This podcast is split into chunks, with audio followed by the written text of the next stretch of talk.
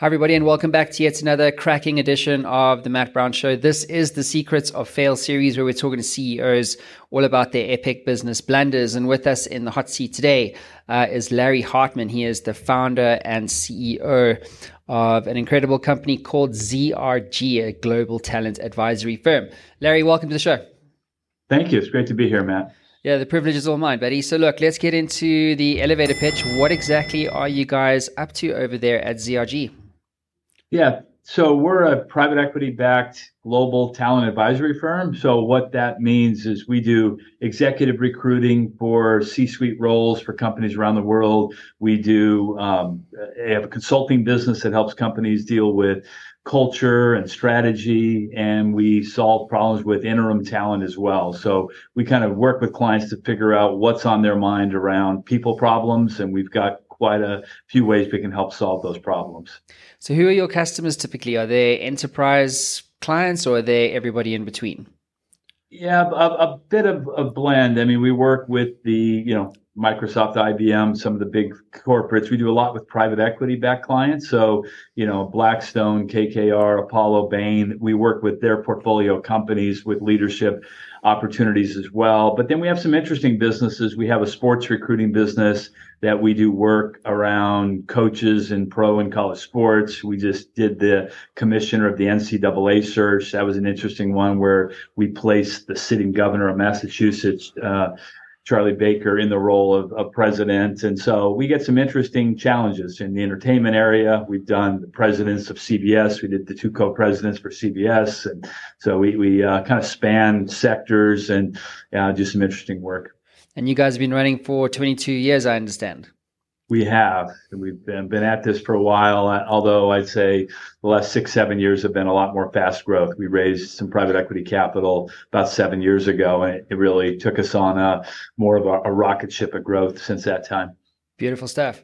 Well, look, Larry, uh, sounds like you're doing incredible things over there, uh, but uh, we don't have time to double click on all those amazing solutions that you guys have. So let's uh, get into the meat and the potatoes, Larry, of this particular series. Uh, what is your epic story of fail for our audience around the world today? Yeah, and I'll say it came in two chapters. So, I mean, for me, you know, I've had two businesses. My first business was in the financial service space that I grew, raised some capital, took it public, and now ZRG is similar. It was privately held. We raised some capital, and, I, and I'd say the failures. You know, the first one I would share is you know my first business.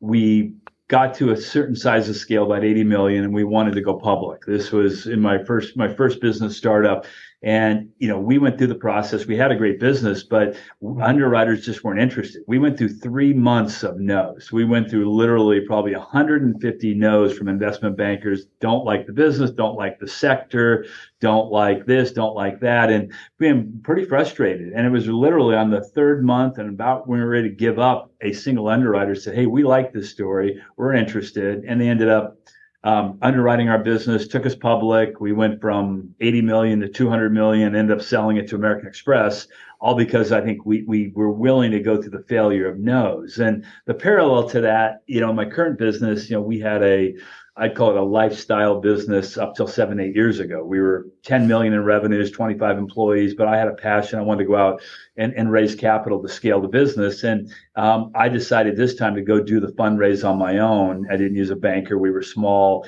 and same experience. I mean, it went through, you know, a hundred no's to find that single private equity sponsor who said, don't necessarily like the sector. It's cyclical. The assets go down the elevator every night, but we think you're going to figure it out. And that led to, I mean, we were 10 million in revenues at the time. They underwrote us. They got us to 40 million. The next private equity firm now we're 200 million. Like it, has been this common theme of, of being willing to fail at hearing no's to get to that one yes when you believe you've got the right thing. So yeah. I think that to me would be the the big you know the twice failure that led to success for me in, in terms of running businesses that we raised outside capital. Awesome. So Larry, when you think about that whole experience, uh, all the no's, um, what do you what do you uh, feel like that taught you as a business leader? What lesson do you take forward with you into your business today?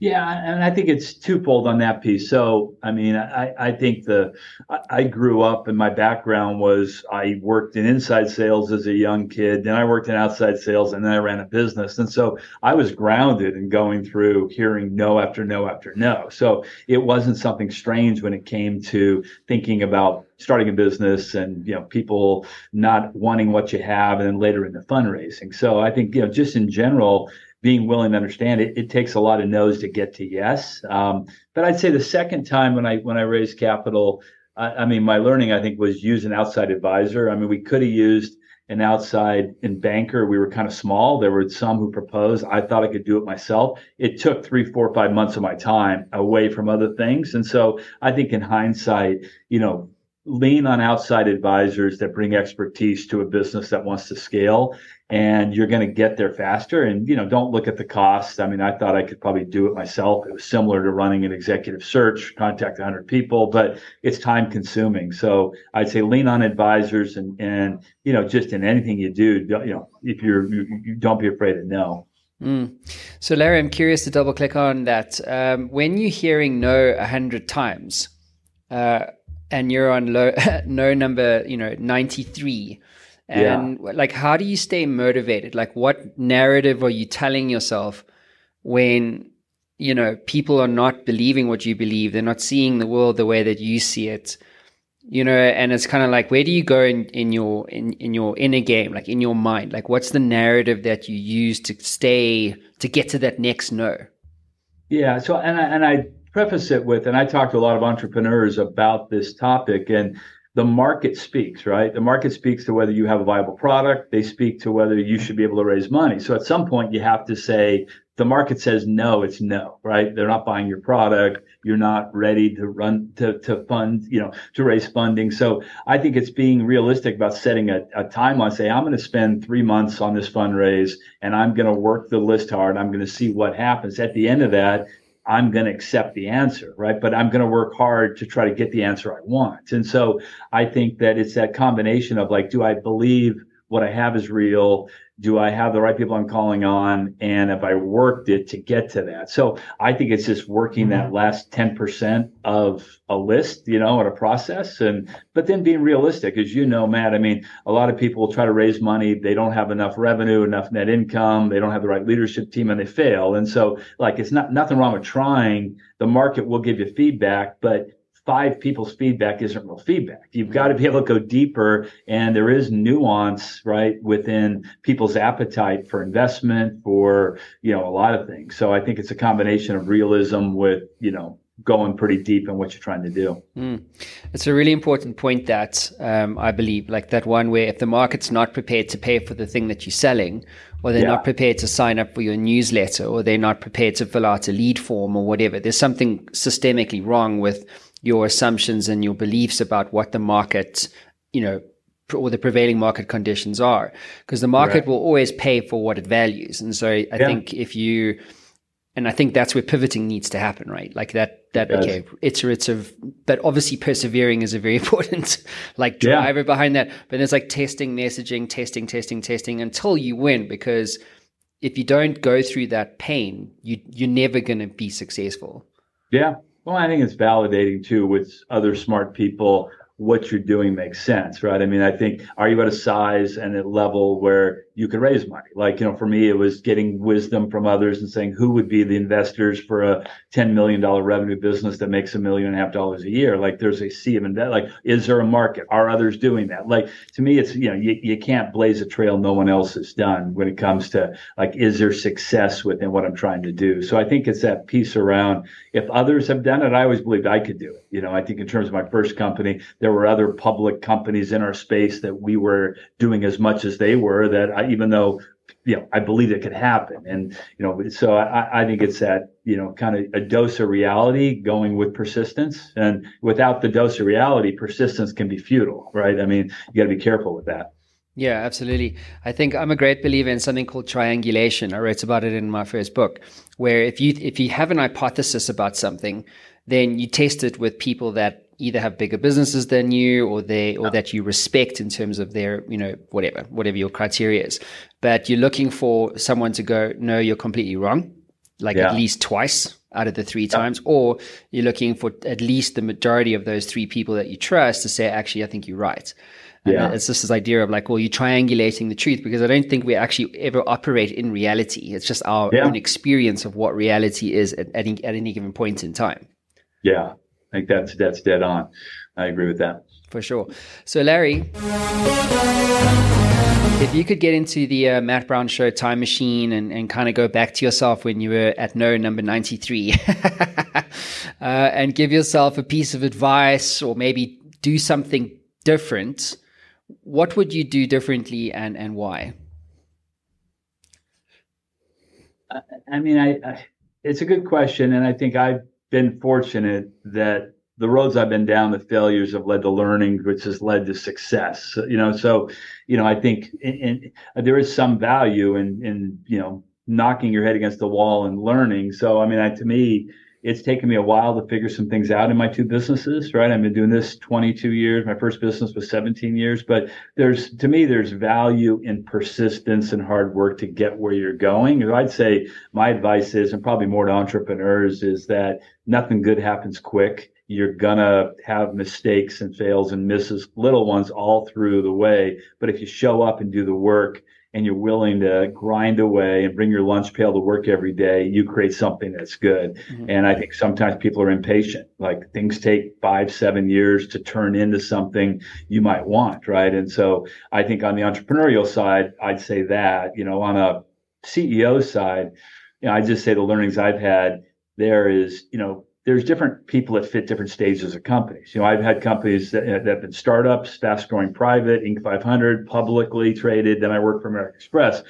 Talent fits a stage. There's people that are very good in a fast growing early stage company that fail in a, in a large company. There's, you know, large company people, and I've made this mistake. They have a great resume. They worked at a top brand for 20 years. You bring them into a scrappy environment and they fail. And so I think the advice, I think in terms of matching talent, you know, to an organization is there's a big piece around culture and around the stage of the company that if you find that right fit, right, if someone who fits the cultural elements, but also has been in that size and stage, they will be a lot more effective. And that took me a while to figure out uh, just through, you know, hiring hundreds and hundreds of people through the years. Mm. For sure. Um, so, Larry, what is your advice to other CEOs or entrepreneurs right now in terms of the importance of failing or failure in becoming successful? Yeah, and I, and I bring it back to a mantra I, I, have on the wall of one of our conference rooms: is that a a a good plan today is better than a perfect plan tomorrow. And I think you know sometimes trying to get everything perfectly right is the enemy of progress. And so you know set your course, get it 90% right and go do it and learn and iterate, right? I mean, it's that triangulation you talk about that you learn from, you know, kind of what the market tells you. So I just think we're in an agile world where, you know, get out, test, learn, listen to customers. I think the customer drives business today and you've got to have an ear for a customer. And certainly the organizations that are so internally focused are missing what the customer is saying. And so um, I, I, think that, you know, fact just getting out and hearing what the market says plays into execution over, you know, excessive meetings and planning. Um, that would be that would be my wisdom. Awesome stuff. Larry, what about books, tools, and resources that you recommend to other CEOs? Um, couple things. I mean, I, I think you know, what we had, we had a speaker at one of our conferences He wrote a great book called Chris Voss. It's, uh, you know, never split the difference. Uh, he's a hostage negotiator that wrote a book on negotiating and, you know, business is so much of negotiation. Uh, it was a great read and had some, some really valuable ideas that are counter to maybe traditional thinking. That's, uh, I think, probably the top one I'd say is fresh thinking that, uh, I, I absolutely recommend that uh, uh, everybody read. Awesome stuff. Yeah, I read his book. It's a very good yeah. book. Yeah. How does he speak? Does he speak well? He's great. Interesting stories. I mean, how do you not want to hear a guy who's got stories of you know freeing hostages at the eleventh hour when life's on the line and converting that into you know business? But the business stuff's amazing. We you know the stuff he's been able to help my team and just in little techniques has been has been important. And as you know, I mean, we're negotiating all day long in business. So yeah. anything you do to sharpen your saw there, I think is valuable stuff. Awesome, man. Larry, you're an absolute legend. Thank you so much. That does conclude your time in the hot seats. Appreciate you coming on the show and lending your perspective. Uh, wishing you, you uh, another 20 years of success, dude. Thank you, Matt. Appreciate the time and uh, thanks for all you're doing. Anytime. Everybody else, we'll see you again soon. Cheers.